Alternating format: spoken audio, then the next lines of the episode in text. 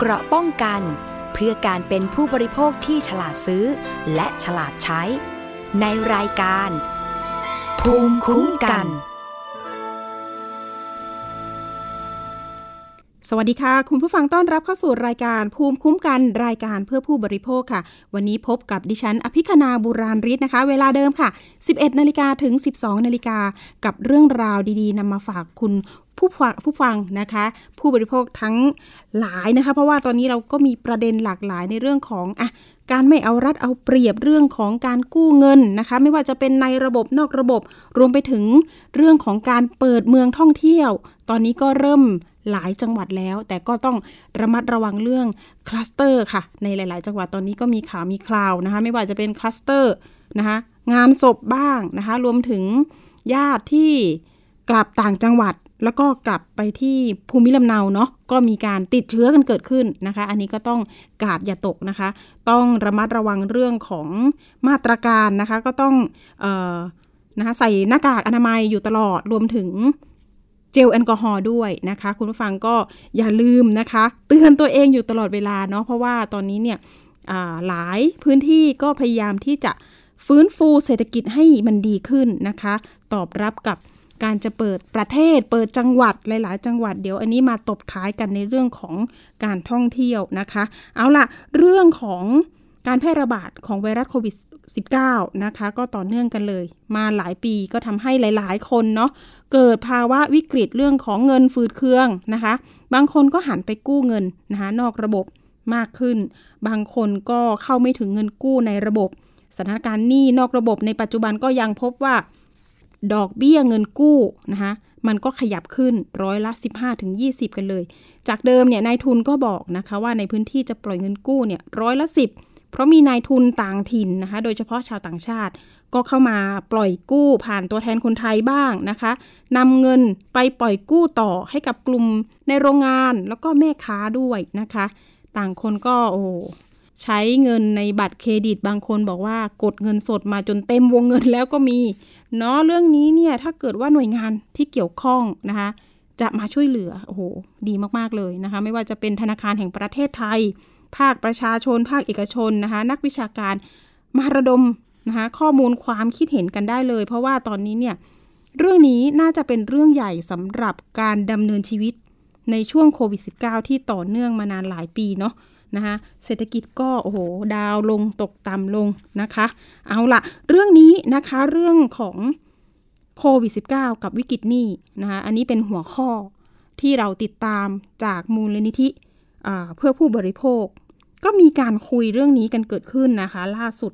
มีนักวิชาการหลาย ๆ ท่านที่มาแสดงความคิดเห็นเสนอข้อคิดเห็น รวมถึงสะท้อนไปยังภาครัฐด้วยนะคะว่าเอ๊จะช่วยแก้ไข เรื่องหนี้สินกันยังไง รวมถึงมาตรการที่บอกว่าจะมาช่วยเรื่องการพักชำระหนี้นะคะพักจริงหรือเปล่า ประชาชนได้ประโยชน์จริงไหมนะคะ ยังไงก็แล้วแต่เนี่ยก็มีเสียงสะท้อนว่า พักไปนะคะระยะเวลาหนี้เนี่ยมันก็ยังต้องใช้หนี้ทบไปเหมือนเดิมเอ๊ะ ตรงนี้มันจะเป็นการช่วยเหลือจริงไหมนะคะ เดี๋ยวเรื่องนี้เราไปคุยกับคุณนฤมลเมฆบริสุทธิ์ หัวหน้าศูนย์พิทักษ์สิทธิผู้บริโภคนะคะ มูลนิธิเพื่อผู้บริโภคมพบนั่นเอง อยู่ในสายกับเรานะคะ สวัสดีค่ะพี่นรมนสวัสดีค่ะ ค่ะ เอาละค่ะ เรื่องวิกฤตเสียงชัดนะคะ โอ้ชัดแจ๋วเลยค่ะพี่มนค่ะ วันนี้ขอบคุณพี่มนค่ะ ที่ให้เกียรติกับรายการของเรานะคะ ภูมิคุ้มกันวันนี้อยากจะมาคุยเรื่องของโควิด แล้วก็วิกฤตหนี้นะคะ ตอนนี้ก็เป็นประเด็นหลักๆเลยที่ หลายคนก็เจอวิกฤตนี้ค่ะ พี่นรมนล่าสุดเห็นว่ามีการจัดเสวนากันเกิดขึ้น อันนี้มีการถกเถียงหรือเสนอข้อเสนอแนะอะไรกันบ้างคะค่ะ ก็วันนี้ก็มีวงเสวนานะคะของ Fair Finance Thailand นะคะ ที่พูดถึงวิกฤตหนี้นะคะของช่วงสถานการณ์โควิดนะคะ ซึ่งตอนนี้มันก็เรียกว่าเป็นวิกฤตจริง ๆ นะคะ เพราะบางคนเนี่ยเกิดปัญหาเรื่องหนี้จากสถานการณ์นี้ บางคนมีหนี้อยู่แล้ว ก็เหมือนผีซ้ำดำพลอยอะค่ะมี ก็กลายเป็นหนี้เพิ่มขึ้นนะคะ เพราะว่ามันมีเรื่องของการผิดนัดชำระหนี้ถูกคิดค่าดอกเบี้ยหรือค่าธรรมเนียมที่บวกเพิ่มเข้าไปในวงเงินกู้เดิมนะคะ อันนี้ก็จะเป็นวิกฤตตอนนี้เยอะมากนะคะ แล้วตอนเนี้ยสถานการณ์หนี้มันก็ยิ่งทวีคูณเรื่องของปัญหามากขึ้น แล้วก็รวมถึงตอนนี้นอกจากวิกฤตหนี้เนี่ย ตอนนี้หนี้ต่างๆ เหล่านี้ตั้งแต่เรื่องแต่ก่อนเนี่ยเราจะเจอว่าหนี้เช่าซื้อรถยนต์เนี่ยมันน้อยนะคะ แต่พอสถานการณ์วิกฤตโควิดเนี่ย มันกลายว่าเป็นหนี้รถยนต์เนี่ยพุ่งขึ้นมาเป็นอันดับต้นๆเลยนะคะ ของปัญหาเรื่องหนี้นะคะ เรื่องผิดนัดชำระหนี้เรื่องจ่ายค่าไม่จ่ายค่างวดอะไรตรงนี้นะคะ หรือการฟ้องบังคับคดีหรือการฟ้องร้องคดีความนะคะ ส่วนบัตรเครดิตนี่เป็นอันดับรองเลยนะคะ สินเชื่อส่วนบุคคลก็เป็นรองลงมานะคะ แล้วก็เรื่องของการร้องเรียนเรื่องพฤติกรรมของธนาคาร แล้วก็อัตราดอกเบี้ยและค่าธรรมเนียมอันนี้ก็ รอบในหนึ่งปีที่ผ่านมานี่ก็ 472 รายนะคะที่เข้ามาที่มูลนิธิ ค่ะ ที่ร้องเรียนแล้วก็ส่วนใช่ค่ะหกสิบเปอร์เซ็นเป็นเรื่องผิดนัดชำระหนี้นะคะหกสิบเจ็ดสิบเปอร์เซ็นตนะคะ เป็นเรื่องผิดนัดชำระนี้เนื่องจากหมวดการเงินการธนาคารมันจะมีทั้งหมดทั้งหมดสองเรื่องนะคะ ก็คือเรื่องประกันภัยกับเรื่องหนี้นะคะ ส่วนเรื่องหนี้เนี่ยจะอยู่ที่ประมาณ เจ็ดสิบเปอร์เซ็นต์ประมาณแปดสิบเปอร์เซ็นต์นะคะยี่สิบเปอร์เซ็นจะเป็นเรื่องประกันภัย เพราะฉะนั้นสี่ร้อยกว่าเคสเนี่ยค่ะ ก็จะเป็นเรื่องหนี้ซะประมาณเกือบสี่ร้อยเคส เยอะเหมือนกัน ที่เหลือก็จะเป็นเรื่องประกันภัยใช่ค่ะเพราะนั้นประกันภัยเราก็จะเห็นสถานการณ์ล่าสุดก็คือเรื่องประกันโควิดเนาะที่มีเจอจ่ายจบนะคะที่ทยอยร้องเรียนเข้ามาเรื่องการเคลมล่าช้า แต่เรื่องหนี้เนี่ย ตอนนี้มันก็กลายเป็นว่าบางคนเขาก็อยากได้ เงินที่เขามีสิทธิ์เนี่ยเพื่อมาจัดการเรื่องปัญหาพวกนี้เหมือนกันนะคะ แต่ตอนนี้ปัญหาเรื่องหนี้อันดับต้นๆนี่ก็เป็นเรื่องพวกนี้เลยค่ะ ผิดนัดชำระหนี้นะคะ จากจากฐานข้อมูลเนี่ยก็คือว่าเรื่องนี้มาเป็นอันดับหนึ่งแล้ว แล้วก็เรื่องของผิดนัดชำระหนี้เนี่ย มันก็ลึกๆเข้าไปมันก็จะมีเรื่องทั้งเรื่องอัตราดอกเบี้ยและค่าธรรมเนียมนะคะที่ปรากฏว่าลูกหนี้เนี่ยเขาก็รู้สึกว่ามันเป็นปัญหาว่ามันไม่ลดสักทีนะคะ ผิดนัดชำระหนี้เนี่ย ส่วนใหญ่แล้วก็คือกู้ในระบบไหมคะ หรือว่า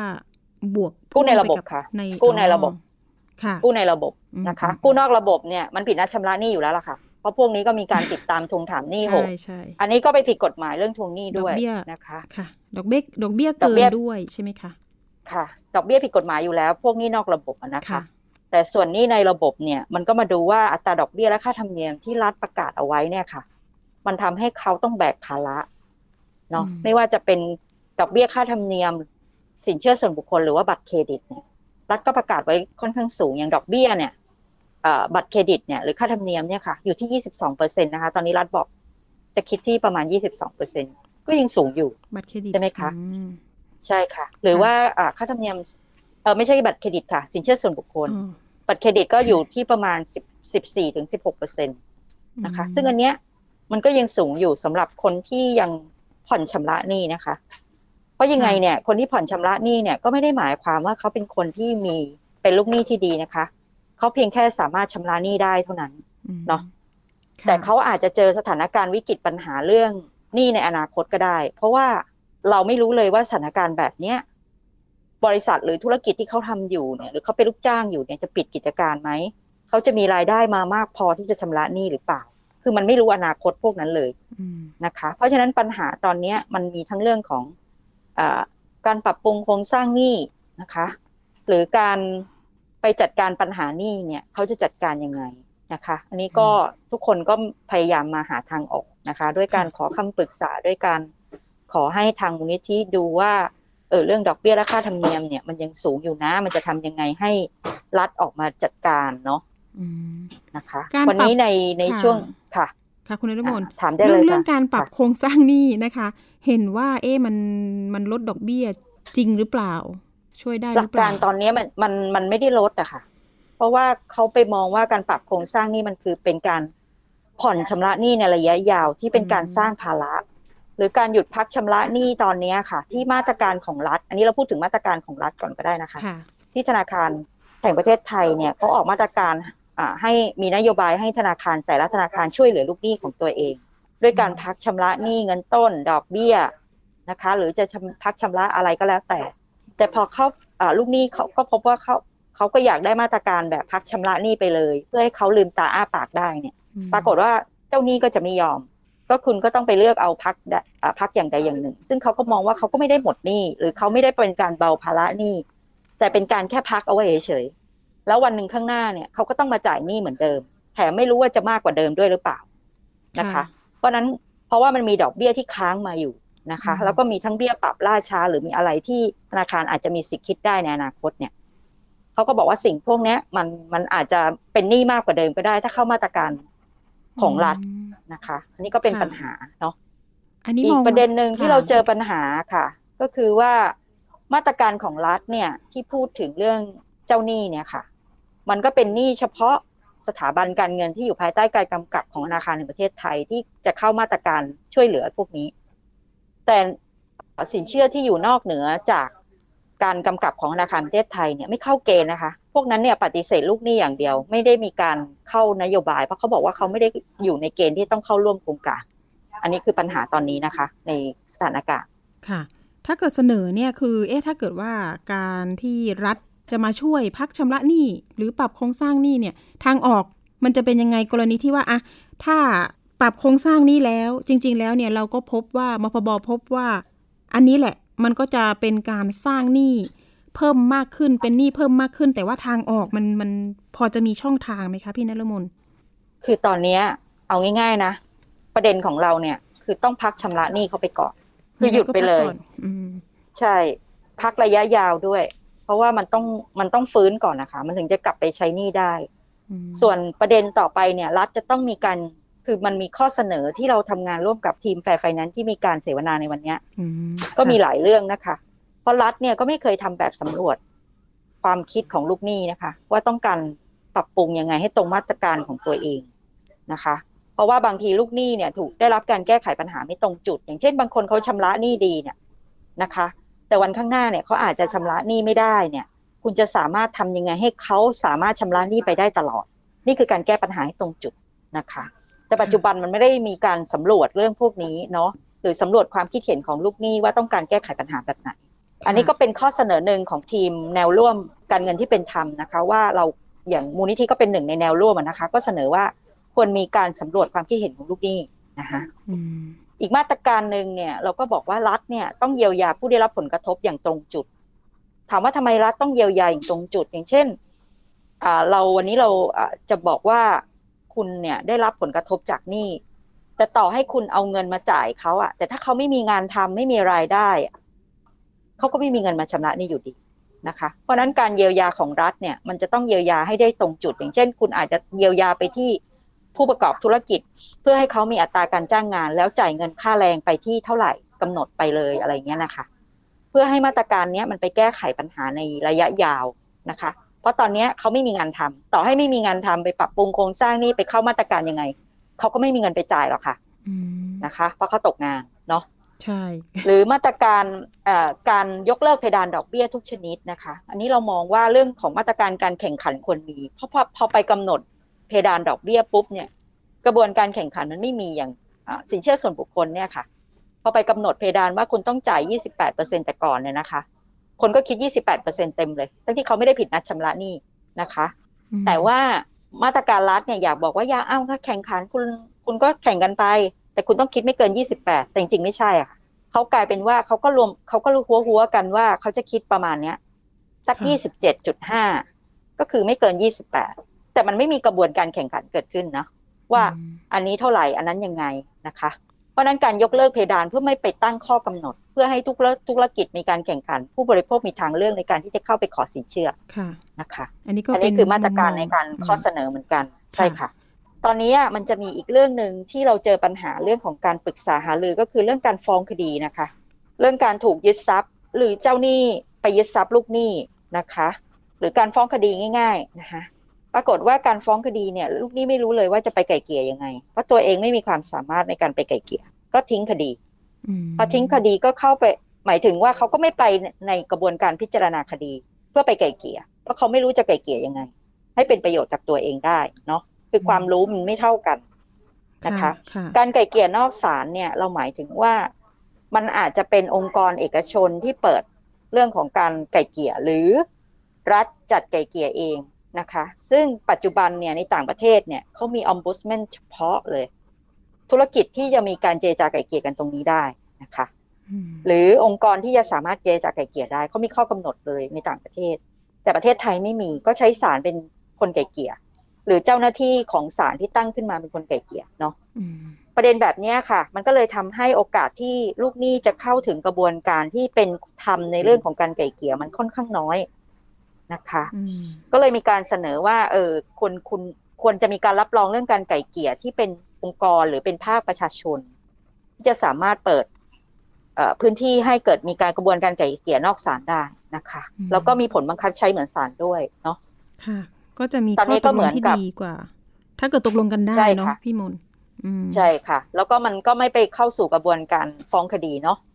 ก็คือไปยื่นกระบวนการไก่เกี่ยข้อพิพาทกันเลย นะคะ โดยยังไม่ต้องมีกระบวนการฟ้องแล้วค่อยไปเจรจาไก่เกี่ยนะแต่เข้าไปสู่กระบวนการไก่เกี่ยเลยนะคะ เพราะว่าขั้นตอนตอนนี้มันกลายเป็นว่าฟ้องไปก่อนแล้วถึงจะไปไก่เกี่ย ซึ่งไม่ไม่น่าจะต้องเข้ากระบวนการนั้นก็ใช้วิธีการไก่เกี่ยก่อนเลยนะคะ พี่นรงค์มีเคสตัวอย่างไหมคะ ถ้าเกิดเป็นลักษณะนี้ก็คือกรณีที่มีการไก่เกี่ยนอกศาลน่ะเหรอคะค่ะอะอย่างมูลนิธิเนี่ยเราก็ไก่เกี่ยเรื่องค่าเสียหายให้กับผู้บริโภคเนาะแต่มันไม่ใช่เรื่องนี้ไง มันเป็นเรื่องค่าเสียหายจากการประสบอุบัติเหตุ ค่าเสียหายจากการซื้อสินค้าแล้วได้รับความเสียหายจากใช้สินค้าแล้วเป็นอันตรายต่อร่างกายอะไรทำนองเนี้ยแล้วตัวเองเกิดความเสียหายมันก็จะเป็นกรณีแบบนั้นไป มูลนิธิก็เจรจาไก่เกี่ยได้ค่ะ แต่สุดท้ายเนี่ยก็ต้องไปฟ้องคดีอยู่ดี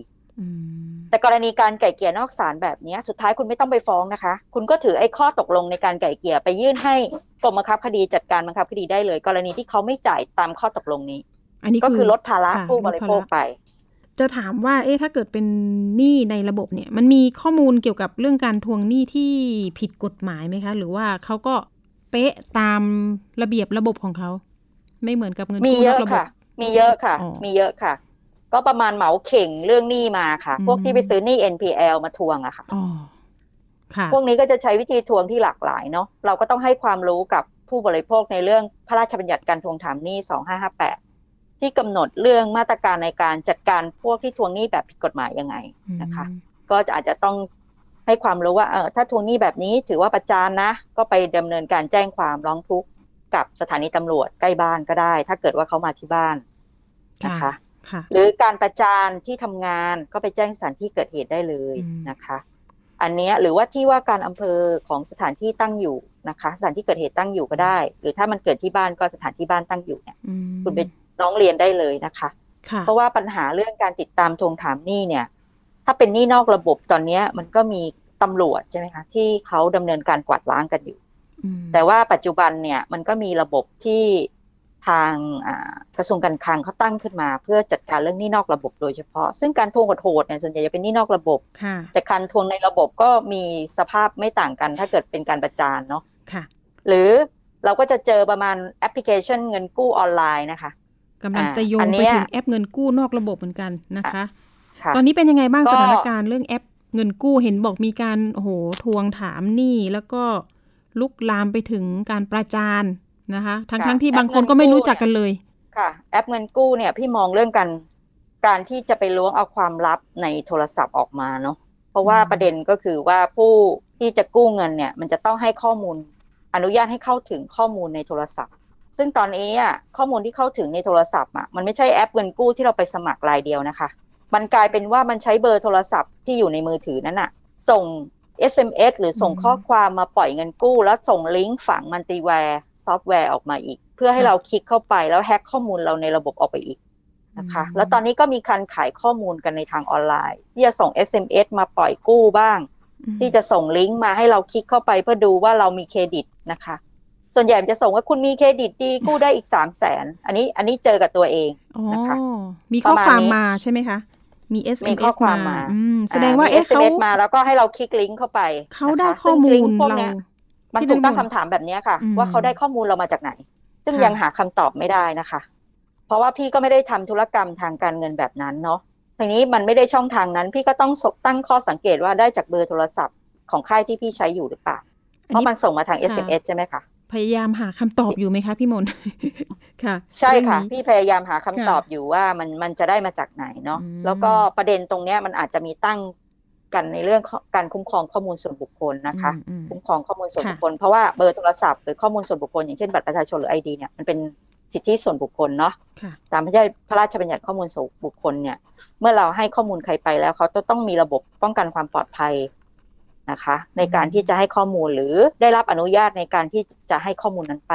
จากบุคคลที่เป็นเจ้าของข้อมูล อันนี้สำคัญนะคะ แต่ปัจจุบันเนี่ยเราไม่รู้ว่า เออ มันได้ข้อมูลมาจากไหน นี่คือการตั้งคำถามของพี่อยู่ตอนนี้นะคะ ค่ะ อ่า เรื่องแล้วก็ปแอปพลิเคชันค่ะตอนเนี้ย มันระบาดมากนะคะค่ะเพราะว่าเราเข้าใจนะคะสถานวิกฤตสถานการณ์วิกฤตเนี่ย คนเดือดร้อนอืมนะคะคนเดือดร้อนแล้วก็พยายามที่จะดูว่าเออจะเอาเงินตรงไหนมาช่วยชีวิตตัวเอง เห็นเมื่อกี้ข่าวที่ยกตัวอย่างไปเมื่อสักครู่เล็ก ๆ น้อยๆเรื่องของการปล่อยกู้เนี่ย มันจะมีเหมือนกับว่าชาวต่างชาติที่เข้ามา นะคะ และเป็นเป็นเขาเรียกว่าเจ้าของเงินนะคะ แล้วก็มาใช้คนไทยในการปล่อยกู้ ที่ผ่านมาเนี่ยอืจมริง ๆ จริงปิมเนี่ยเคยตามเรื่องของการกวาดล้างจับกลุ่มนะคะ ไปจับกลุ่มได้ที่สมุทรสาครบ้าง แต่ทีนี้มันก็จับได้เฉพาะลูกกระจอกที่เป็นคนโทรศัพท์ไปทวงหนี้ แล้วก็มีข้อมูลแพทเทิร์นให้คุยแบบนี้แบบนี้นะคะ เหมือนกันหมดเลยอืมนะคะ แต่ว่าอืมทีนี้เนี่ยเราจะทำยังไงที่จะเป็นข้อเสนอแนะไปที่ หน่วยงานปราบปราม ให้เขาได้ เอ๊ะ ตอนนี้มันก็ระบาดเยอะขึ้นเนาะพี่มนต์เนาะอ่า เราจะทำมีข้อเสนอไหมคะพี่มนต์หรือว่าผู้บริโภคจะระมัดระวังตัวยังไงเมื่อหลวมตัวไปกู้ กับแอปออนไลน์เหล่านี้อะค่ะ พี่มนต์เบื้องต้นก็ต้องดูให้ดีว่าคนที่อยู่ในเบอร์โทรศัพท์เราเนี่ยเขาได้รับผลกระทบจากสิ่งที่เราไปกู้ไหมไอ้สิ่งที่เราไปอ่าอนุญาตให้เขาเข้าถึงไหมอย่างเช่น บางคนเนี่ยมีญาติได้รับข้อความทวงหนี้ นะคะ หรือมีข้อความแปลกๆเข้ามาเนาะอะไรอย่างเงี้ยค่ะ ประเด็นแบบเนี้ยพี่ก็คิดว่าคุณก็ต้องจัดการด้วยการแจ้งความดำเนินคดีกับแอปพลิเคชันนั้น แต่ปัจจุบันเราพบว่าแอปพลิเคชันต่างๆ ไม่ถูกได้ไม่เคยขออนุญาตจากหน่วยงานกำกับและดูแล จริงๆเอ่อแอปพลิเคชันกู้เงินออนไลน์เนี่ยธนาคารแห่งประเทศไทยเขาอนุญาตให้ทำได้นะคะเขาเรียกสินเชื่อแบบดิจิทัลอืมนะคะ ซึ่งเขากำหนดข้อมูลไว้หมดเลยนะคะ ว่าตั้งแต่เรื่องเออ คุณต้องมีอ่าการคิดดอกเบี้ยเท่าไหร่ แล้วให้กู้ได้ไม่เกินกี่เดือน ก็คือกู้ได้ไม่เกินหกเดือนนะคะค่ะแล้วก็ดอกเบี้ยคิดได้ไม่เกิน25เปอร์เซ็นตนะคะ แล้วก่อนที่คุณจะแล้วกู้ได้ไม่เกินครั้งละสองหมื่นอืมไอ้กู้ได้สามแสนนี่คงไม่ใช่ละนะคะ อันนี้ผิดกฎหมายแน่ๆ ส่วนประเด็นที่อ่า หลักสำคัญก็คือทุกแอปพลิเคชันที่จะเปิดให้กู้เงินสินเชื่อออนไลน์ที่ไม่ใช่สถาบันการเงิน เป็นช่องทางของสถาบันการเงิน คุณต้องมาขออนุญาตค่ะซึ่งปัจจุบันเราพบว่ามันมีแอปพลิเคชันที่ถูกกฎหมายเพียงแค่สองแอปเท่านั้นนะโอ้สองแอปที่เหลือท่านั้นไม่ใช่เลยค่ะ ใช่ค่ะนะคะ ที่เหลือไม่ใช่เลยนะคะ ส่วนจะเป็นแอปใดเนี่ย ตอนนี้อ่าธนาคารแห่งประเทศไทยเขาเปิดคล้ายๆแอปพลิเคชันLine Official นะคะ คุณก็สามารถ เข้าไป add แล้วก็ไปดูข้อมูลหรือไปเช็คข้อมูลพวกทางการเงินได้ เนื่องจากว่าแอปพลิเคชันเนี่ยมันไม่ใช่แค่แอปกู้เงินนะคะ แต่มันมีแอปพลิเคชันที่เป็นระบบการชำระเงินที่คุณเอาเงินใส่ไว้แล้วก็ผ่านช่องทางนั้นด้วย อันนี้ก็ต้องขออนุญาตเหมือนกันนะคะ อย่างเช่นพวก wallet ทั้งหลายค่ะนะคะกระเป๋าพวกนี้เงิเขาไม่ได้อยู่อยู่อ่าพวกกระเป๋าเงิน พวกเป๋าตังค์พวกแอปของราชการทางเนี้ยคุณจะทำแอปพวกเนี้ยค่ะ คุณต้องขออนุญาตนะคะอืม เพราะว่าระบบพวกเนี้ยมันจะมีเรื่องการจัดตั้งมันจะมีเรื่องระบบการขออนุญาตหลักเกณฑ์การขออนุญาตที่แตกต่างกันเนาะค่ะอย่างเช่น wallet เนี่ย คุณต้องมีเงินค้ำประกันเป็นหลักร้อยล้านนะคะ เพราะฉะนั้นเนี่ยกระบวนการที่ผู้บริโภคจะเข้าไปใช้บริการ เราคิดว่าการที่คุณจะเอาเงินไปอยู่ในกระเป๋าตังค์ของใครเนี่ย คุณควรจะต้องมีการตรวจสอบข้อมูลในระบบของเขาให้ดีอืมอันเนี้ยส่วนแอปพลิเคชันต่างๆ ที่ผิดกฎหมายตอนเนี้ย มูลนิธิ หรือสภาองค์กรผู้บริโภคเนี่ยกำลังหารือกันนะคะ อาจจะจัดเวทีสาธารณะ เพื่อที่จะมาดูว่าเชิญหน่วยงานที่น่าจะเกี่ยวข้องกับแอปพลิเคชัน เพราะว่าส่วนใหญ่มันเป็นแอปที่บอกว่ามันมีชาวต่างชาติมาเปิดพื้นที่ใช่ไหมคะค่ะซึ่งมันอาจจะไม่ได้เปิดในไทย แต่มันอาจจะเปิดพื้นที่มาจากที่อื่นอะไรเงี้ยค่ะอืมมันจะประสานความร่วมมือกันยังไงเนาะกับกระทรวงที่มีอำนาจหน้าที่ในการ จัดการระหว่างประเทศได้นะคะค่ะ อันเนี้ยค่ะ เดี๋ยวอาจจะมีการตั้งวงคุยกันในเวทีอืมนะคะ เดี๋ยวอ่าถ้ามีความคืบหน้าเรื่องนี้ เรื่องนี้จะมาแจ้งให้ทราบอีกรอบหนึ่งเนาะได้เพราะเราเห็นความสำคัญของการกวาดล้างแอปพลิเคชันเถื่อนแอปพลิเคชันที่ผิดกฎหมาย เพราะว่าพวกเนี้ย เราจะรู้ข้อมูลเขารู้ข้อมูลเรา แต่เราไม่เคยรู้ข้อมูลเขาเลยอ่าใช่นะใช่คะอ่าค่ะอันนี้ก็ค่ะสำคัญค่ะ พี่นรมนอีกเรื่องหนึ่งมันมีโครงการที่บอกว่าเป็น Pico Finance อันนี้มันเป็นโครงการของรัฐไหมคะมันมันเป็นโครเป็นงบการริขษัอทงของรัฐค่ะ ค่ะ มันมีหลายบริษัทค่ะเขาเรียกสินเชื่อห้องแถวเนาะค่ะ คุณไปเช็คในในแอปพลิเคชันต่าง ๆ เนี่ยค่ะเอ้ยไม่ใช่ในแอปพลิเคชัน คุณไปเช็คในเว็บของธนาคารแห่งประเทศไทยเนี่ย มันจะมีสองส่วนที่ทำเรื่องเกี่ยวกับสินเชื่อนะคะ ตั้งแต่ สินเชื่อจำนำทะเบียนรถเนาะซึ่งสินเชื่อจำนำทะเบียนรถเนี่ยถ้าคุณทำภายใต้การกำกับของธนาคารแห่งประเทศไทย ก็จะคือสถาบันการเงินที่เรียกนอนแบงก์หรือแบงก์ธนาคารพาณิชย์นะคะค่ะแต่ตอนนี้พิโกไฟแนนซ์เนี่ยมันเป็นธุรกิจที่นอกเหนือ ก็คือส่วนใหญ่จะอยู่ต่างจังหวัด เป็นสินเชื่อแบบเวลาคนซื้อรถมอเตอร์ไซค์อะค่ะ เขาก็จะไปใช้บริการสินเชื่อพวกนี้แหละ อย่างเจ้าของอที่ขายมอเตอร์ไซค์เขาอาจจะมีสินเชื่อของเขาด้วย เพราะนั้นทุกเนี้ยเขาจะจดทะเบียนขออนุญาตภายใต้การกำกับของกระทรวงการคลัง ต้องขออนุญาตหมดนะคะต้องขออนุญาตถูกต้องแล้วมีรายชื่อให้เราเช็คนะคะ ว่าเป็นรายใดบ้าง เพราะนั้นบางบริษัท บางบริษัทที่เรามีโฆษณากันในโทรทัศน์เยอะๆ ติดล้อบ้างอะไรบ้างพวกนั้นนะคะอืมเงินติดล้อเทอร์โบอะไรพวกนี้ค่ะจะเรียกว่า pico ก็ต้องไปเช็คดูว่า อันไหนที่มันอยู่ภายใต้การกำกับของกระทรวงการคลังเอกกระทรวงการคลังบ้างนะคะ แต่หลักๆต้องมีการขออนุญาตกับกระทรวงการคลังนั่นเองนะคะมีมีเยอะไหมคะบริษัทสินเชื่อห้องแถวเยอะค่ะ สินเชื่อห้องแถว เยอะค่ะ โดยเฉพาะจริง ๆ มันเป็นเขาเรียกสินเชื่อที่อยู่นอกพื้นที่กรุงเทพมหานครนะคะค่ะ แต่ดอกเบี้ยมันก็สามสิบหกเปอร์เซ็นค่ะสามสิบหกเปอร์เซ็นตอนนี้มันมีเสียงสะท้อนอยู่ภายใต้การกำกับของธนาคารแห่งประเทศไทยเนี่ยมันได้คิดได้แค่ยี่สิบแปดเปอร์เซ็นต์แต่มีเสียงสะท้อนว่า เอ้ย มันจำนำทะเบียนรถมันสูงจัง มันไม่ต่างกับหนี้นอกระบบเลย เพราะดอกเบี้ยเนี่ยเท่ากับสิบสองสามเดือนละสามบาทถูกไหมคะ ถูกไหมปีหนึ่งสามสิบหกเปอร์เซ็นเนี่ยก็สูงแล้วนะคะ คนที่ยืมไปห้าพันเนี่ยก็จ่ายดอกเบี้ยซะ สะสามสิบหกเปอร์เซ็นแล้วเท่าไหร่ล่ะค่ะค่ะ ใช่ไหมคะ ล่าสุดล่าสุดมีข้อมูลของประธานบริหารบริษัทแห่งหนึ่งที่เป็นนี่แหละค่ะพิโกไฟแนนซ์นี่แหละสะท้อนปัญหามาเหมือนกันบอกว่า โอ้ตอนนี้วิกฤตโควิดเนี่ยตอนนี้ภาครัฐเนี่ยก็บอกว่าให้ตัวเองเนี่ยลดดอกเบี้ยลงเหลืออะไรนะ ดอกเบี้ยลงเหลือร้อยละ33จากร้อยละ36แล้วก็ลดค่าทวงถามหนี้แต่ทีนี้บริษัทของตัวเองเนี่ยปรากฏว่าต้องแบกความเสี่ยงจากหนี้เสีย แล้วก็มีต้นทุนจากการออกออกหุ้นกู้ แล้วก็ถูกเรียก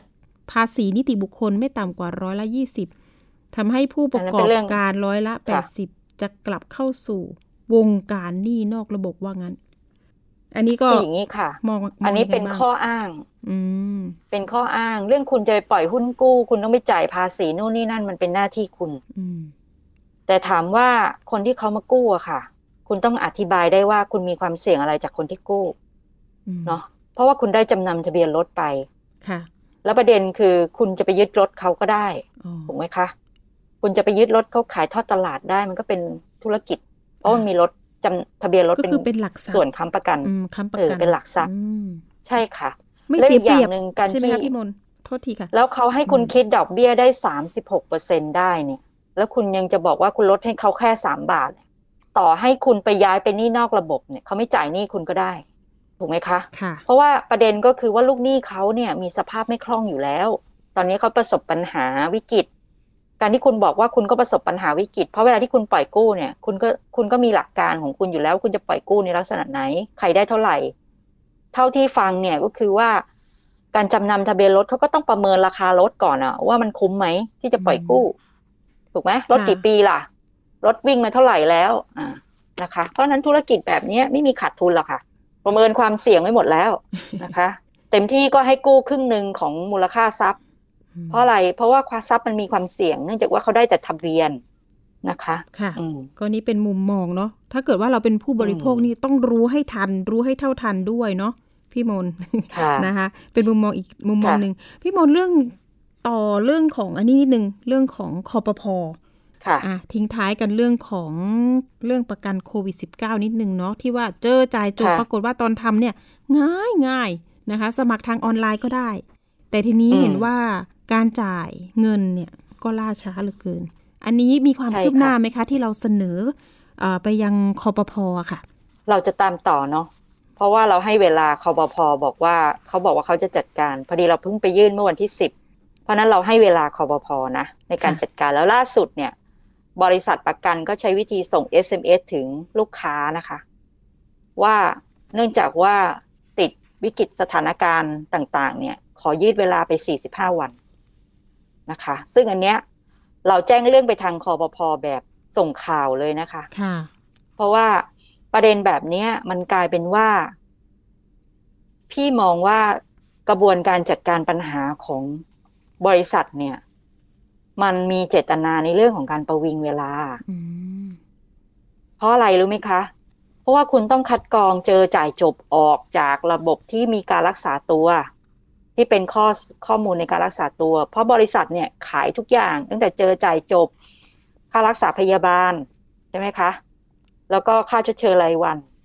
กรณีแบบไหนที่มันต้องคัดกรองไอ้เจอจ่ายจบอะคุณจะไปรออะไร เพราะเงื่อนไขมีแค่เจอ คุณก็ต้องจ่าย นะคะ ประเด็นแบบเนี้ยถ้าเขาเคลมมาลักษณะเนี้ยคุณแค่ยืนยันว่าเขาติดเชื้อจริงก็จบแล้วอืมนะคะเขาทำไมต้องรอคิวคนที่เอ่อมานั่งต้องตรวจสอบเรื่องว่าเขารักษาตัวกี่วัน ใช่ไหมคะอืมค่ะ แล้วการตรวจสอบเนี่ย คุณควรลดภาระด้วยการประสานงานกับสถานพยาบาลที่เขายื่นเอกสารมาได้เลย เนาะ ตอนค่ะเวลาเราเคลมประกันแล้วคุณจะบอกล้างสัญญาเนี่ย คุณตรวจสอบได้เร็วเลยอะ่ะเออค่ะแต่ตอนเนี้ยคุณกลับตรวจสอบได้ช้าอืมนะคะ เพราะฉะนั้นเนี่ยประเด็นเรื่องภาระหรือเรื่องเนี้ยมันเป็นเรื่องของการบริหารจัดการของบริษัท ที่คุณสามารถแยกประเภทของคนทำประกันได้อืมใช่ไหมแล้วเรื่องค่ะระบบการที่จะต้องส่งเอกสารส่วนตัวค่ะ พี่มองว่ามันเป็นเรื่อง คุณรู้อยู่แล้ว เพราะตอนทำประกันเขาจะเขาส่งให้คุณไปหมดแล้ว ตอนเนี้ยแค่ยืนยันตัวโตแค่ยืนยันว่าติดเชื้อหรือเปล่าเท่านั้นเอง หรือติดเชื้อแล้วรักษากี่วัน คุณจะต้องไปขอให้เขาส่งพวกนี้มาอีกทำไมอืมอืมตรวจสอบอย่างละเอียดเนอะมากๆ แล้วก็เป็นคนซื้อนี่ก็โหกลัวเลยนะคะ กลัวบริษัทอืมประกัน ว่าจะไม่พี่ได้มองว่าบ้าคงนอะไรบ้างค่ะ คนที่จะถูกตรวจสอบเนี่ย ก็ประเด็นว่าคุณเป็นทายาทของคนเสียชีวิต คุณต้องมาแสดงหลักฐานว่าคุณเป็นผู้รับผลประโยชน์ ใช่ไหมคะเพราะตอนซื้อประกันมันไม่มีข้อมูลผู้รับผลประโยชน์ มีแต่ละมีแต่ชื่อผู้รับผลประโยชน์อืมเนอะค่ะหรือเขาระบุไว้แค่ว่ากว้างๆไว้ว่าทายาทโดยชอบธรรมนะคะ เพราะหลักการจ่ายมันจ่ายให้ทายาทโดยชอบธรรมค่ะดังนั้นเนี่ยถ้าทายาทคนนั้นยังอยู่ หรือทายาทคนนั้น มีเยอะจนต้องพิสูจน์ว่าใครเป็นผู้รับเงินค่าสินไหมเนี่ย อันนั้นก็เป็นเรื่องอีกเรื่องหนึ่งซึ่งเราคิดว่าคนจำนวน คนที่เสียชีวิตแล้วซื้อประกันเนี่ยมันน่าจะน้อยอืมใช่ไหมคะอ่าพี่มนต์แล้วมันมีเคสไหมเกี่ยวกับเรื่องของการที่อะเอาตัวเนี่ยไปติดโควิด เพื่อที่จะได้เงินประกัน อันนี้มุมมองอีกด้านหนึ่งนะคะ ใครล่ะมันจะทำนั่นน่ะสินะใครจะกล้าเสี่ยงไหมคะตอนนี้หว่เรายังไงเดินชนกับใครเรายังไม่รู้เลยอ๋อว่าคนนั้นติดโควิดหรือเปล่า ค่ะ ใครมันจะทำเป็นไปได้น้เราถามอว่ายใครจะทำใช่ไหมคะ ไม่คุณเวลาบริษัทประกันพูดเรื่องเนี้ยคุณเอามาพิสูจน์อืม ว่าใครเป็นคนทำแบบนี้ค่ะถ้าคุณมาพูดลอยๆ กล่าวหาแบบเนี้ยเราถือว่าคุณไม่มีข้อมูลอืมเพราะอะไรอะ เพราะสถานการณ์วิกฤตโควิดอะเดินชนกับคนที่เป็นโควิด คุณยังไม่ทราบเลย คุณจะมาอ้างว่าได้ไงว่าเขาจงใจติดค่ะอะไรที่พิสูจน์เรื่องนี้ได้อืมถ้าบริษัทประกันพิสูจน์เรื่องนี้ไม่ได้ก็ถือว่ากล่าวหานะคะค่ะเอออ่านะคะเอาละอันนี้ก็เรื่องฝากประเด็นบริษัทประกันด้วยอย่าพูดเรื่องแบบนี้เยอะนะคะ เพราะเรารู้สึกค่ะว่าคุณควรจะจัดการเรื่องการจ่ายค่าเคลมค่าสินไหมให้รวดเร็วจะดีกว่า ตอนนี้มีจำนวนคนที่รอการจ่ายเงินนี่เยอะไหมคะ มีตัวเลขไหมคะทยอยร้องเรียนเข้ามานะคะอืมวันนี้ก็ประมาณสิบกว่ารายได้นะคะ ที่เข้ามาที่มูลนิธิเนี่ยวันนี้นะคะเฉพาะค่ะวันนี้นะคะ ถ้ารวมยอดก่อนหน้าล่ะคะ50ก่อนหน้าเนี่ยได้คือทยอยเข้ามาวันอืมวันที่เราไปอ่าตรงนั้นเนี่ยอ๋อตอนนี้น่าจะเกินแล้วค่ะอ๋อน่าจะเกินละอะค่ะโอเค ถ้าเกิดว่านะคะมีเรื่องประมาณนี้นะคะ แบบนี้อยากจะประสานร้องเรียนปรึกษามพบบอกช่องทางหน่อยค่ะ พี่นรมน ค่ะ ก็เว็บไซต์ของมูลนิธิเพื่อผู้บริโภคพิมพ์คำคำว่ามูลนิธิเพื่อผู้บริโภคไปใน Google ได้เลยเนาะอืมก็ขึ้นเว็บไซต์นะคะง่ายๆในเว็บไซต์ก็จะมีช่องทางการติดต่อตั้งแต่เบอร์โทรศัพท์นะคะ 0 2 2 4 8 3 7 3 4ถึง7 Facebook มูลนิธิเพื่อผู้บริโภคนะคะแฟนเพจ Facebook มูลนิธิเพื่อผู้บริโภคนะคะ แล้วก็ไป inbox เข้ามาได้ แล้วก็ตอนนี้เราเปิดช่องทาง Line Official ด้วยนะคะอืม ก็ส่งเรื่องร้องเรียนเข้ามาได้เนาะแล้วก็ร้องเรียนออนไลน์ได้เลยนะคะ สมัครเป็นสมาชิกเว็บไซต์นิดนึงแล้วก็เข้าไปลงทะเบียนนะคะ ค่ะ ก็ไม่ได้ยุ่งแล้วยากก็กรอกเลยข้อมูลที่เป็นค่ะปัญหาค่ะ ใช่ค่ะโอาจจะขอข้อมูลเยอะนิดนึง เพื่อที่ว่าจะได้จัดการปัญหาให้กับผู้บริโภคได้เร็วขึ้นนะคะได้เลยค่ะ โอ้โห วันนี้ได้ประโยชน์มากๆ วันนี้ขอบคุณคุณนรมนเมฆบริสุทธิ์ หัวหน้าศูนย์พิทักษ์สิทธิผู้บริโภค มูลนิธิเพื่อผู้บริโภคหรือว่ามพบมากๆนะคะ พี่มนขา ขอบคุณมากค่ะ สวัสดีค่ะ สวัสดีค่ะ นี่ก็เป็นข้อมูลที่ผู้บริโภคควรรู้เท่าทันนะคะ ไม่ว่าจะเป็นเรื่องประกันภัย เรื่องของหนี้ต่างๆนะคะอะเอาละก็ฝากกันไปอ่าปิดท้ายอีกเรื่องหนึ่งเรื่องของการเปิดจังหวัดท่องเที่ยวนิดนึงเนาะค่ะ ก็จะเป็นเรื่องของการควบคุมโรค โควิด -19 นะที่ต้องมีการทำควบคู่ไปกับแผนพัฒนาเศรษฐกิจ ตามที่สำนักนายกรัฐมนตรีเนี่ยได้กล่าวถึงแนวทางการขับเคลื่อนแผนเปิดประเทศ รับนักท่องเที่ยวต่างชาตินะคะ ซึ่งเป็นนโยบายของนายกรัฐมนตรีแล้วก็รัฐมนตรีว่าการกระทรวงกลาโหม ล่าสุดก็เตรียมเปิดอีก 5 จังหวัดนะคะ เมื่อสัปดาห์ที่ผ่านมานะคะ ที่ทำเนียบรัฐบาลเนี่ยทางโฆษกประจำสำนักนายกรัฐมนตรีก็ กล่าวถึงการขับเคลื่อนแผนเปิดประเทศ รับนักท่องเที่ยวต่างชาตินะคะที่วางไว้เป็นระยะหลังจากการนำร่องระยะที่ 1 ในรูปแบบ sandbox นั่นเอง ก็ได้แก่จังหวัดภูเก็ต พังงา กระบี่นะคะ แล้วก็จังหวัดสุราษฎร์ธานีไปแล้ว ซึ่งเปิดภูเก็ต sandboxได้ 2 เดือน ถือว่าประสบความสำเร็จในระดับที่ดีว่าอย่างนั้นนะคะ เป็นที่น่าพอใจนะคะ รายจ่ายต่อทริป ของนักท่องเที่ยวอยู่ที่ประมาณ 6-70,000 บาท รายได้สะสมนะคะ1,634 ล้านบาททำให้ประชาชนในพื้นที่สามารถกลับมาฟื้นตัว สร้างรายได้เป็นจำนวนมาก ซึ่งในเดือนตุลาคมที่จะถึงนี้นะคะ ก็เป็นเดือนที่วางแผนในการปรับมาตรการ ภายใต้การป้องกันตนเองนะคะ พร้อมกับเข้าสู่แผนการเปิดพื้นที่ในระยะที่ 2 อีก 5 จังหวัดนั่นเองก็คือกรุงเทพนะคะชนบุรีเพชรบุรี ประจวบคีรีขันธ์แล้วก็เชียงใหม่ ซึ่งแต่ละจังหวัดได้เตรียมความพร้อมเร่งฉีดวัคซีน ให้คนในพื้นที่แล้วก็จัดแคมเปญต่างๆ รองรับนักท่องเที่ยวนะคะ เช่น กรุงเทพแซนด์บ็อกหัวหิน recharge นะคะ charming เชียงใหม่นะคะส่วนในช่วงกลางเดือนตุลาคมเข้าสู่แผนระยะที่ 3 จะเปิดต่ออีก 27 จังหวัดค่ะคุณผู้ฟัง ก็ ครอบคลุม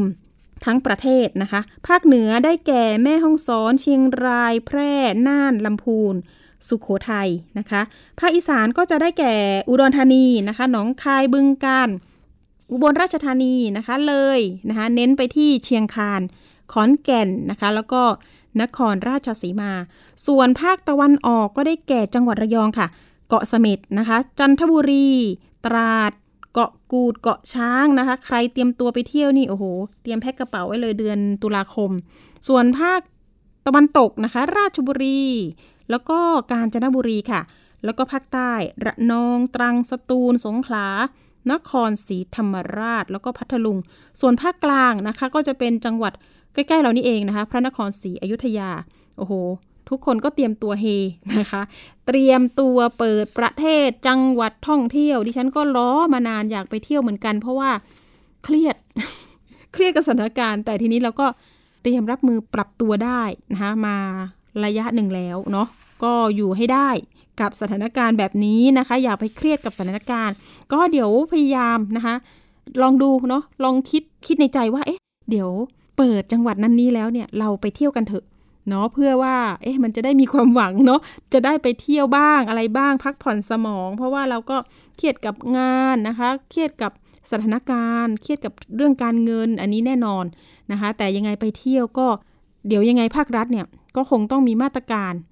ทั้งการควบคุมป้องกันต่างๆด้วยนะคะ ในการรองรับการท่องเที่ยวที่จะเกิดขึ้นด้วยนะคะ เดี๋ยวเราอาจจะไป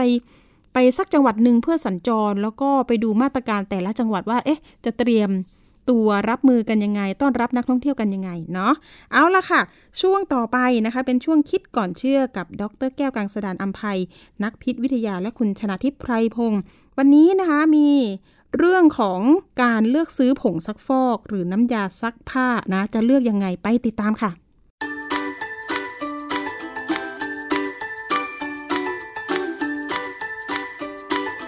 ช่วง คิดก่อนเชื่อพ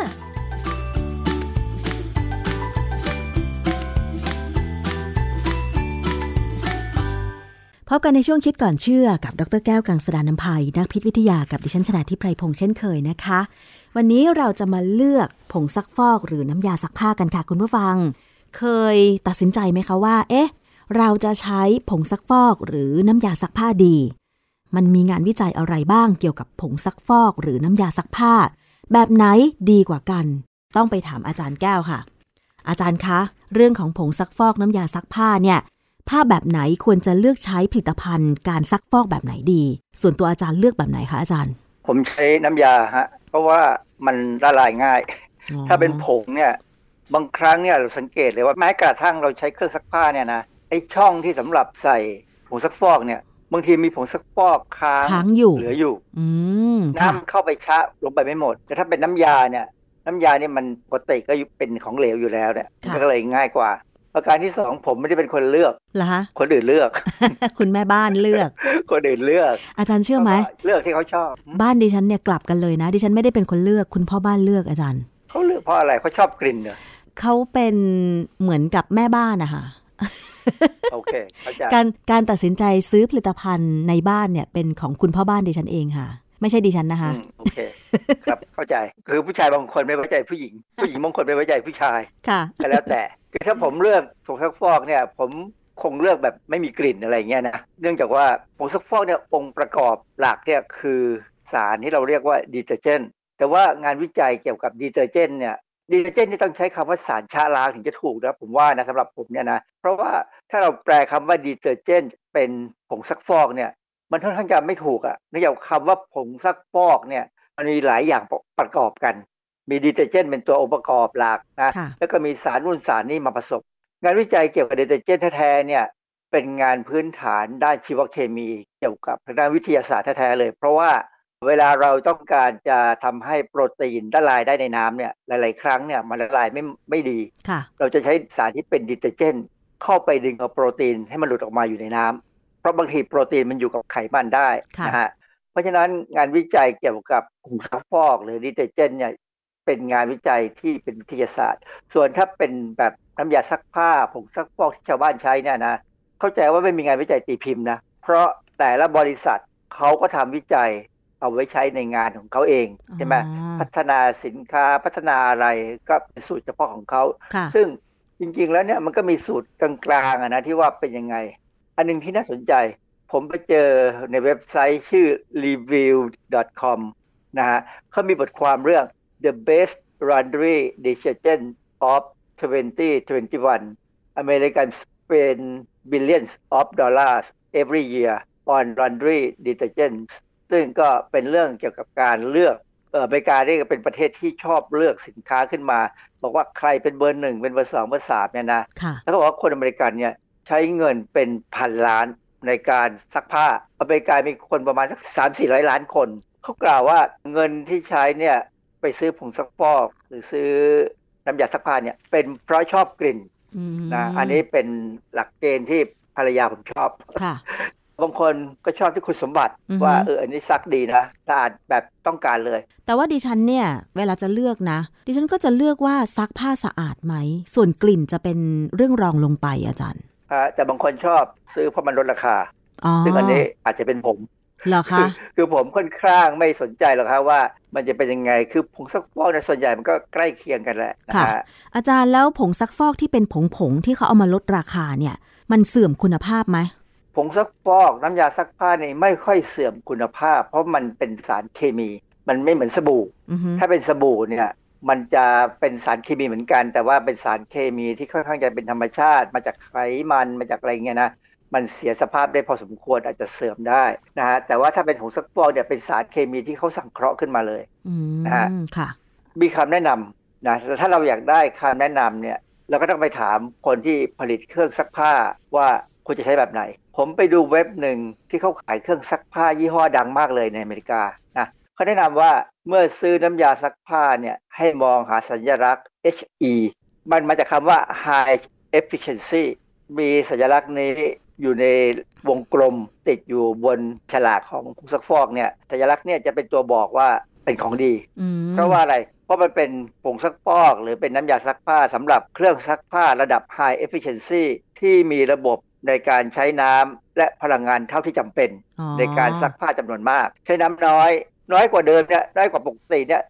80%ประหยัดพลังงาน 65%แล้วก็ซักผ้าได้มากกว่าเครื่องซักผ้าแบบอื่น หมายความว่าเครื่องซักผ้านั้นอาจจะมีพลังหมุนที่แรงเอ่อจนทำให้เหวียงเหวียงสิ่งสกปรกออกจากผ้าได้ง่ายกว่าอย่างนี้หรือเปล่าอาจารย์ไม่ ถึงอย่างนั้นนะมันลักษณะผมไปไปดูเครื่องที่เขาโฆษณาแล้วเนี่ยมันก็ดูธรรมดาปริมาณน้ำมันน้อยจริงไม่เปลืองน้ำว่าอย่างนั้นเถอะใช่ไหมอาจารย์ๆนะแต่บ้านเรานี่น้ำเราไม่ค่อยมีปัญหาเท่าไหร่นี่อาจจะท่วมอยู่แล้วด้วย การที่เราซักผ้าการชะล้างสิ่งสกปรกออกจากบนผ้าเนี่ยนะคะ การใช้น้ำมากๆ เนี่ย มันจะส่งผลดีกว่าการใช้น้ำน้อยหรือเปล่าอาจารย์ ผ้ามันจะสะอาดโดยหลัมากกกว่าการแล้วโดยหลักการแล้วน้ำมากจะต้องดีกว่าอือฮึเพราะว่าอะไรเพราะว่าการกระจายตัวของสิ่งสกปรกที่ซักฟอกหรือน้ำยาซักผ้าเนี่ยดึงออกมาเนี่ย มันควรจะกระจายยิ่งมีน้ำมากเท่าไหร่ก็ยิ่งถูกดึงออกมาได้มากเท่านั้นอืมเพราะฉะนั้นเครื่องซักผ้าระดับ high efficiency เนี่ยเราต้องแม่นในเรื่องน้ำหนักของผ้าที่จะใช้ใส่ลงไปอ๋อไม่ใช่มีเท่าไหร่ก็ใส่เท่านั้นค่ะ น้ำยาซักผ้ายี่ห้อหนึ่งนะ ซึ่งได้รับการยกย่องจากเว็บ USA Today เนี่ยเขาใช้ข้อมูลของ review.com เขาบอกว่าอันดับหนึ่งเลยเนี่ย ขนาดบรรจุ 2.72 กิโลกรัม ที่ขายบนแพลตฟอร์มออนไลน์เนี่ยบ้านเราเนี่ยนะ ราคา 1,740 บาท มันเป็นชนิดที่ใช้กับเครื่องซักผ้าที่มีประสิทธิภาพสูง องค์ประกอบเขาเนี่ยจะมีเอนไซม์ช่วยย่อยสลายสิ่งสกปรกด้วย มีสารเรืองแสงฟลูออเรสเซนต์ช่วยทำให้ผ้าดูขาว ทำให้เสื้อผ้ามีกลิ่นสดชื่นและสะอาดหลังซัก ผมไม่ค่อยเชื่อนะ ว่าเอนไซม์นี่ช่วยย่อยสลายสิ่งสกปรกนะไม่ค่อยเชื่อนะทั้งๆที่ผมเป็นนักชีวเคมีเนี่ยผมว่ามันไม่จำเป็นอะค่ะสารเรื่องแสงผมก็ว่าไม่จำเป็น เพราะว่าปกติผมใส่เสื้อผ้าสีเข้ม ผมไม่ได้ใส่ผ้าสีขาวค่ะ อาจารย์แล้วแบบเนี้ยเราจะรู้ได้ยังไงว่าน้ำยาซักผ้าหรือผงซักฟอกเนี่ย มันมีประสิทธิภาพในการกำจัดสิ่งสกปรกซักผ้าได้สะอาดหรือไม่เราทดสอบเองได้ไหมคะ ผมทำเองอะนะค่ะผมหาผ้าขาวมาผ้าขาวอาจจะเก่าก็ได้นะ แล้วเราก็ตัดออกมานะถ้ามีสองยี่ห้อ เราจะทดสอบยี่ห้อ ต้องทำให้เกิดคราบบนผ้าขาวก่อน เช่น คราบกาแฟ หรือถ้าจะให้แม่นนี่นะ เอาดินมาดินสีน้ำตาลน้ำตาลเนี่ยมาขยี้กับผ้าเนี่ยนะ แล้วก็ดูซิว่ายี่ห้อไหนจะซักออกได้หมดค่ะซึ่งปกติแล้วเนี่ยมันไม่ค่อยหมดหรอก ดูว่าของใครเหลือน้อยที่สุด ยี่ห้อนั่นแหละนะฮะทีนี้ราคาเนี่ยจะเป็นตัวกำหนดคุณภาพของผงซักฟอกหรือน้ำยาซักผ้าไหม เพราะว่าตอนนี้ดิฉันเห็นนะโอ้ราคาผงซักฟอกก็ไม่ใช่ถูกๆนะคะ อาจารย์ มันจะแพงขึ้นแพงขึ้น เพราะว่ามันเหมือนมีการโฆษณาว่า จะใส่สารเพื่อทำความสะอาดอะไรบ้างเหมือนที่อาจารย์พูดเมื่อสักครู่อะค่ะว่า มันช่วยทำให้ผ้าดูขาวขึ้น มีกลิ่นสดชื่น ราคามันก็จะแพงขึ้น ประสิทธิภาพมันจะดีขึ้นตามไหมอาจารย์ ความจริงราคาถ้าใกล้ๆกันเนี่ยนะหรือต่างกันเนี่ย ผมว่าความแพงเนี่ยมันดูที่โฆษณา ค่าพรีเซนเตอร์ หรือค่าดาราที่มันโฆษณาเนี่ย คนละเป็นล้านอะอ๋อเขาจะขายได้ตั้งกี่กล่องอะถึงจะพอค่าโฆษณา เพราะฉะนั้นเนี่ยโดยปกติเลยนะสินค้าโดยทั่วไปเนี่ยผมจะไม่ซื้อยี่ห้อที่ดารา โฆษณาค่าตัวแพงโฆษณาเหรอคะเพราะไปเสียกับพวกนี้เยอะอ๋อไม่จำเป็นนะฮะ จริง ๆ แล้วคุณภาพใกล้เคียงกันใช่ไหมผงซักฟอกหรือน้ำยาซักผ้าในท้องตลาดเรา ส่วนใหญ่มันอยู่ในระดับเดียวกันแล้วแหละ เพราะว่าเราไม่ได้ใช้เครื่องซักผ้า HE จริงเหรออาจารย์ บ้านอาจารย์ก็ไม่ใช่เหรอคะไม่ใช่ฮะผมเคยมีเครื่องซักผ้าอยู่ยี่ห้อหนึ่งจากอเมริกานะ ใกล้จะเป็น HE แหละ เพราะว่าเขาจะใช้น้ำใช้น้ำยาซักเสร็จเนี่ยนะเขาจะปั่นก่อนที่เขาปั่นเอาผงซักฟอกหรือน้ำยาล้างซักผ้านี้ออกเนี่ยเขาจะฉีดน้ำเข้าไปล้างเลยค่ะซึ่งประหยัดมาก แล้วจากนั้นเนี่ยพอมันปั่นแห้งแล้วเขาจะใช้น้ำอีกครั้งเดียว อันนี้ประหยัดน้ำนะค่ะประหยัดน้ำประมาณ 35%ยี่ห้อเนี่ยใช้ตั้ง 20 กว่าปีกว่าจะพังค่ะแต่ไม่มีการซ่อมในเมืองไทย เพราะว่าบ้านเราไม่ได้ซ่อมเครื่องอเมริกาได้สักเท่าไหร่ค่ะไม่คุ้มอะเราจะสังเกตได้ยังไงว่าเราใช้ผงซักฟอกหรือน้ำยาซักผ้าซักแล้วเนี่ยมันสะอาดอาจารย์ นอกจากใช้ตาเออสังเกตว่าคราบมันหมดไหมเอาถ้าใช้ตาได้ก็ดีนะฮะแต่บางครั้งเนี่ยเออการซักผ้าเนี่ย สิ่งที่จำเป็นที่สุดคือต้องทำยังไงให้น้ำยาซักผ้าที่เรามีสารชะล้างหรือดิเจเจนเนี่ยเข้าไปสัมผัสกับสิ่งสกปรกนะเพราะว่าอะไร เพราะว่าสิ่งสกปรกเนี่ยส่วนใหญ่มันก็ส่วนใหญ่ถ้ามันละลายน้ำได้เนี่ยนะมันก็เอาออกไปได้โดยน้ำอ๋อแต่ว่าถ้าส่วนสกปรกอื่น ซึ่งไม่ค่อยละลายน้ำเช่นน้ำมันเครื่องเนี่ยจากรถยนต์หรือว่าพวกคราบกาแฟกาแฟนี่ก็มีน้ำมันอยู่บ้างอะนะค่ะซึ่งพวกเนี้ยต้องการให้ตัวสารชาล้างเนี่ยเข้าไปจับกับมัน สารชาล้างเนี่ยเขามีองค์ประกอบอยู่สองอย่างในตัวโมเลกุลเดียวกัน ส่วนข้างหนึ่งของโมเลกุลเนี่ยจะเป็นส่วนที่ละลายในน้ำอีกข้างหนึ่งจะเป็นส่วนที่ละลายในไขมัน ดังนั้นถ้ามีคราบสกปรกที่ส่วนใหญ่จะดูละลายในไขมันเนี่ยองค์ประกอบของโมเลกุลที่ละลายในไขมันเนี่ยจะเข้าไปจับค่ะพอจับแล้วเนี่ยองค์ประกอบส่วนที่ละลายน้ำจะดึงดึงโมเลกุลทั้งหมดออกมา ดังนั้นเออถ้าเราซักผ้าได้ดีเนี่ย น้ำที่เราใช้ซักผ้าเนี่ย ถ้าเราซักด้วยมือสังเกตด้วยมือเนี่ยนะค่ะจะเห็นเลยว่าน้ำจากเริ่มต้นเนี่ย ซึ่งมันใสๆเนี่ย มันจะค่อยๆขุ่นขุ่นเห็นเลย เพราะฉะนั้นน้ำยาซักผ้าไม่ว่าจะซักเครื่องหรือซักมือก็ตามเนี่ยก่อนอื่นเนี่ยถ้าซื้อมาแล้วลองซักมือดูนะฮะอืมลองซักมือดูค่ะสังเกตเลยว่าเริ่มต้นเนี่ย มันจะมีฟองด้วยนะค่ะแล้วก็น้ำก็จะยังดูใสๆอยู่ค่ะนะฮะแต่พอเริ่มซักไปสักพักหนึ่งเนี่ย มันต้องขุ่นให้เห็น แล้วฟองจะต้องค่อยๆลดลงไปเรื่อยๆ ถ้าน้ำยาซักผ้าหรือผงซักฟอกยี่ห้อไหน ฟองค้างอยู่เยอะมากนะค่ะแสดงว่าเขาใส่สารบางอย่างเข้าไปให้มันเกิดฟองโดยไม่จำเป็น ค่ะ จริงๆ แล้วฟองเราซักผ้านี้ไม่จำเป็นเลยใช่ไหมอาจารย์ เออมันไม่เกี่ยวกันนะฮะถ้าเป็นเครื่องซักผ้าแบบ HE เนี่ยแทบจะไม่มีฟองให้เห็นเลย เหรอ นะมีน้อยมาก แต่ว่าคนเราเนี่ยบางทีผงซักฟอกยี่ห้อไหนไม่ค่อยมีฟองรู้สึกว่าเหมือนจะซักไม่สะอาดอย่างเงี้ยอาจารย์ เป็นความเชื่อที่ผิดใช่ไหม เราถูกกล่อมมาตั้งแต่โบราณอ๋อฮะตั้งแต่โบราณ4 5 0ปีที่แล้วอะ่ะโฆษณาเขาจะบอกเลยกลิ่นหอมฟองสูงซักผ้าสะอาด ซึ่งความจริงแล้วไม่ใช่ แล้วเขาใส่สารที่ทำให้เกิดฟองทำไมคะอาจารย์ ก็กล่อมเราไงให้เรามีความรู้สึกว่ามันน่าจะสะอาดเพราะมันฟองเยอะ ซึ่งความจริงแล้วไม่ใช่เลยนะค่ะสิ่งที่ ตัวดิเตอร์เจน หรือตัวที่เป็นสารโมเลกุลที่ผมว่ามันตัวดึงเอาคราบสกปรกออกมาในน้ำเนี่ยเออจริงๆเขาลดแรงตึงผิวของน้ำเพื่อให้ให้คราบสกปรกหลุดออกมา แต่ว่าตัวฟองที่เห็นน่ะแทบจะไม่มีมากเท่าไหร่หรอกนะฮะค่ะเมื่อไหร่ก็ตามเนี่ยที่ซื้อผงซักฟอกมาแล้วเนี่ยพอละลายน้ำโอ้โหฟองขึ้นฟูเต็มไปหมดเลยนะซักยังไงก็ยังฟองเต็มอ่างอยู่เนี่ยนะให้พิจารณาเลยว่าเสื้อผ้าที่ซักได้มามันสะอาดไหมเราพิสูจน์ได้ค่ะสะอาดไม่สะอาดเนี่ยนะ ลองเอาผ้าที่ซักเนี่ยตากกลางคืนค่ะนะตากในที่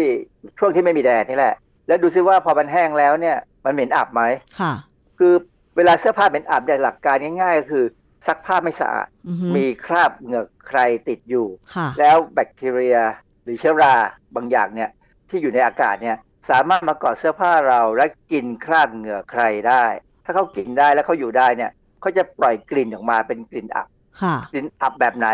อับแบบเวลาขึ้นรถเมย์วันฝนตกอ่ารถเมย์ต้องปิดหน้าต่าง แล้วคนเต็มรถนั่นแหละกลิ่นแบบนั้นเลยกลิ่นเหงื่อกลิ่นเหม็นอับกลิ่นเชื้อราออกมานะฮะอืมมันจะมีกลิ่นเฉพาะของมันเลยนะ กลิ่นเหม็นอับของเสื้อผ้าเนี่ยเป็นกลิ่นน่าเบื่อมากที่ผมไม่ชอบมากเลย แต่ว่าบางคนเขาทนได้นะคือมบางคนจะเป็นต้องทนเนี่ยเขาอยู่บ้านซึ่งตากแดดไม่ได้ต้องบางทีต้องตากพยายามตาก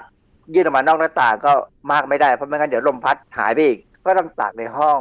มีอีกอันนึงเป็นประเด็นที่ผมสังเกตนะตอนที่ผมไปเรียนที่อเมริกาเนี่ย ผมซักผ้าด้วยเครื่องซักผ้าของฝรั่งเนี่ยมันจะมีเครื่องทำน้ำร้อนด้วย บ้านเราก็มีขายนะฮะแต่จะแพงหน่อย คือถ้าเราซักด้วยน้ำร้อนอุ่นเนี่ยในจังหวะแรกเนี่ยมันน้ำจะอุ่นประมาณหรือร้อนประมาณ 50 องศาแล้วแต่เราจะเลือกอะนะค่ะถ้าเสื้อผ้าดูสกปรกมากเนี่ยเราจะใช้น้ำค่อนข้างจะร้อนประมาณ 55 องศาเนี่ยเสื้อผ้าเนี่ยที่อเมริกาเนี่ยไม่เคยมีกลิ่นอับเลยเหรอคะซักเสร็จ ก็ตากในห้องด้วยซ้ำนะ เพราะว่าเช่าห้องเล็กๆอยู่ ถึงราวตากในห้อง คือความที่พอดีรัฐที่ผมไปอยู่เนี่ย มันค่อนข้างจะแห้งความชื้นต่ค่ะำนะฮะก็แห้งแล้วไม่เคยมีกลิ่นเลย แต่เมืองไทยเนี่ยไม่ได้เลย บางทีถ้าเราตากเราซักไม่ดีเนี่ย แล้วเราตากกลางคืนเนี่ย ตอนเช้าก็จะมีกลิ่น ตอนนี้ปัจจุบันมันก็จะมีน้ำยาซักผ้าหรือผงซักฟอกบางยี่ห้อที่เขาบอกว่าเป็น silver nano คือเขาเติม silver nano เข้าไป ซึ่งมันจะเป็นสารที่ฆ่าเชื้อ เชื้อโรคได้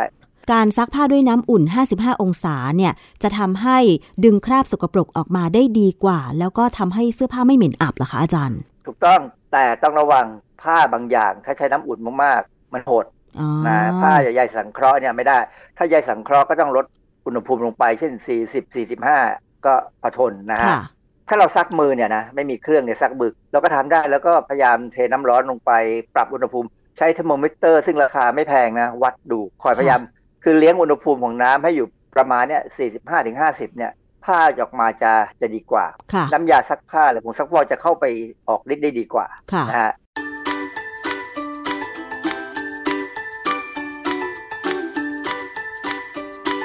ช่วงคิดก่อนเชื่อ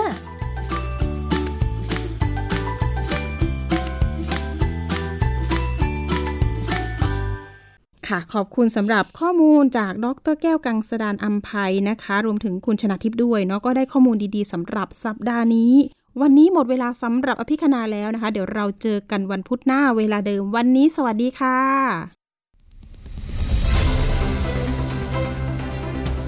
ติดตามรายการได้ที่ www.thaipbspodcast.com แอปพลิเคชัน Thai PBS Podcast หรือฟังผ่านแอปพลิเคชัน Podcast ของ iOS Google Podcast Android Podbean SoundCloud และ Spotify